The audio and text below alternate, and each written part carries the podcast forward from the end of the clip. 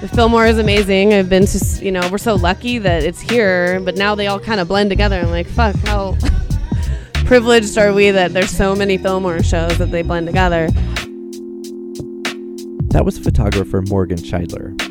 I'm Jeff, and this is Storied San Francisco. Today's podcast is part two of Morgan's story.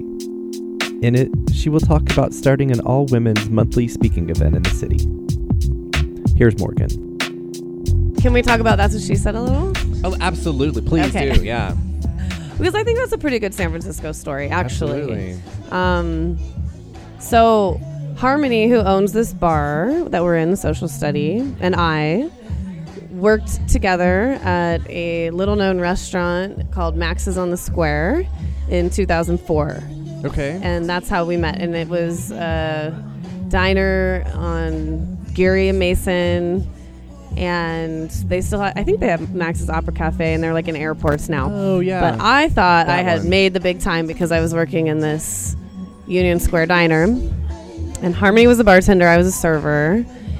And she was the only female bartender and the only female really that worked in any restaurant I'd ever worked in who just had more power in how she held herself and how others treated her than I'd ever seen. Um, I didn't do well working in restaurants for a variety of reasons, but the sexism was a big part of it, right? Like you're just bumping up against it everywhere you go. Like you, go, you know, in the kitchen in certain ways, your managers, your tables, like everyone is just treating you in their weird, you're a woman kind of way. Um, and they didn't treat her like that. Um, so I always had a lot of respect for her. I was a little intimidated because she's amazing. Um, we had a good good rapport. I would not say we were great friends, but a lot of respect for each other. And then we both went on from that restaurant to do different things. And she went on to open this place eventually. Um, and I would pop in. We're acquaintances. And she Hey, you'd have to ask her, but I think it's like six years. It's been a while, and and she she ran the the bar at Farmer Brown before this, so um, and that was a really great. Still is, but it was a great restaurant, and it was really cool when that was getting going. A lot of people from Max's actually went over there. It was in the same neighborhood.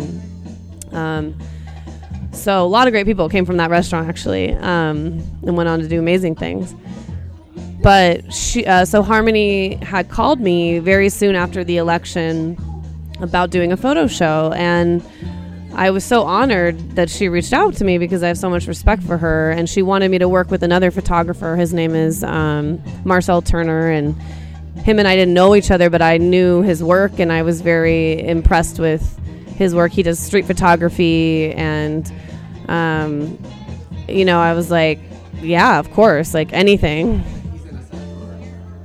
He's in Oakland now, but he has SF roots also. Um, and at the time, I had been bouncing around all the protests really since even before the election, because before the election was, you know, when police brutality was, the awareness of it was peaking. You know, it was just, there was a lot of protests happening that were major. You know, freeways were getting closed. And so I was out there doing a lot of those photo- that photography, and so was he. And I think she was seeing it on social media and, and envisioned um, a show that she wanted to have at the social study. So um, I came to meet with her and him one day, I think it was December of last year, and um, he ended up not being able to make it for a variety of reasons. And, and her and I, you know, got to talking about the show, but really got to talking about the election and where we felt, how we felt about feminism and all of it and a major takeaway was you know the role women played in the election and i think this is pertinent to what we're talking about now because of what happened in alabama and we're, we're in a similar space where obviously black women know what's up and they're voting in their interest but white women are voting against themselves um, clearly. And so what is happening you know that women don't know who they are and what they're worth. Um, and uh, so we just started talking about how complex and unique our journeys and experiences are and how much we have to overcome and how and, and just the women that we know personally uh, like how they are thriving and and doing amazing things, but have had these hurdles, you know, that they they kind of keep to themselves and downplay and you know don't name and why would they because they're too busy moving forward right Mhm. and what if we created a night where we just really featured um, the story of one woman and you know kept the space really really tight and safe like you know women only and no social media and no video and you know you just have to be present and set like really tight guidelines about how we're doing this to connect because if we don't because why not? And let's just try and see what happens. And you know it was it was a great conversation. She was on she was very like yeah let's do it let's do it I, blah blah blah and i'm like okay and i'm you know having so much respect for her already and trust in her you know vision i was like oh well if you feel it and she had the space to offer obviously like yeah she has she has far more to risk and far more to you know because to me i'm like well why would anyone want to do this? Why would anyone want to listen to you know there's that internal dialogue that all women have which is why do you care what i have to say? Because so many people have silenced us forever in our varying experiences of that.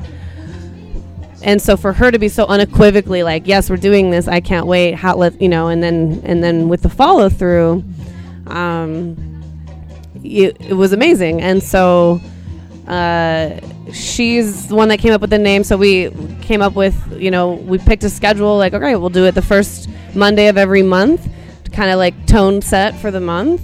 Um we'll call it that's what she said which is not only clever, but it's reclaiming like a sexually derogatory uh, phrase, and um, and we'll just try it, and we'll use it, you know, to showcase the women in our immediate community that we know first, and just see what happens, you know, and um, and so our first one was February of last year, which happened to be two weeks after the Women's March in DC. And I was also simultaneously doing a little bit of organizing to get out to DC with a group of women here. Mhm.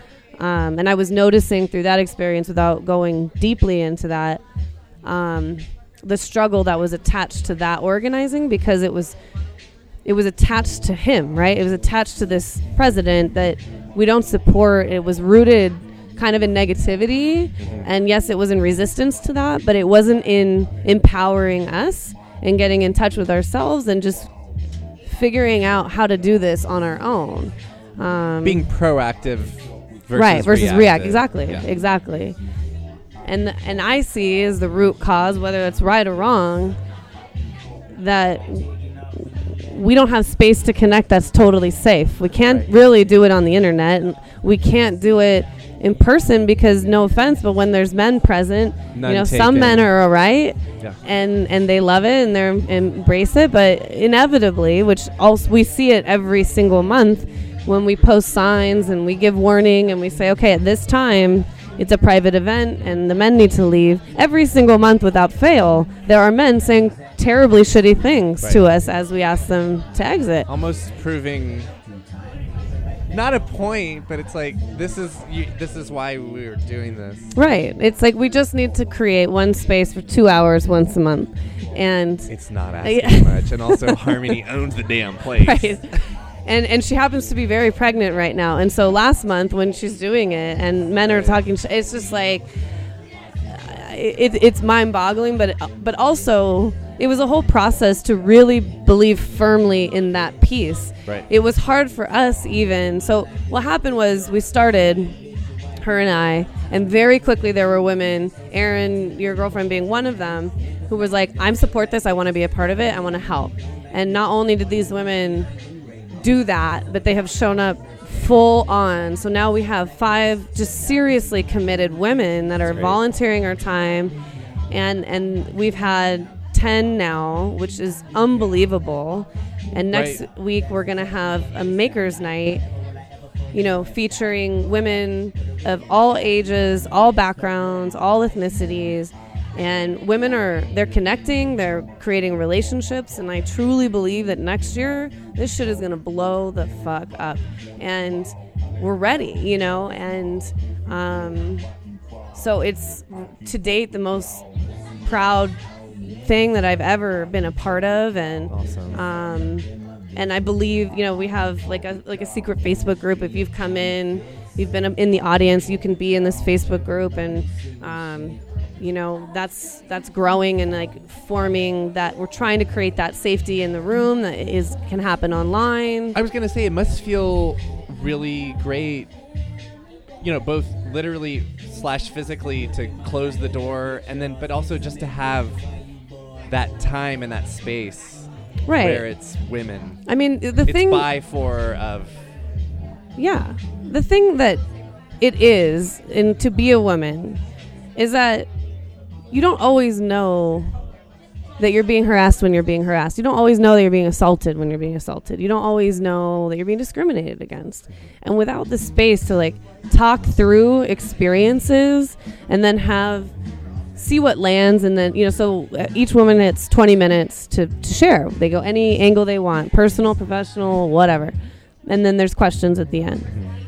Um, and to see what lands and how those questions kind of come back in the dialogue we're talking about all those things in our in terms of our personal experience. Right. we're not posting articles about our theories about these hot topics. We're saying when I was this age, Mhm. this happened. And because of that, I took it and went here, or this affected my decision there, and that affected my journey because.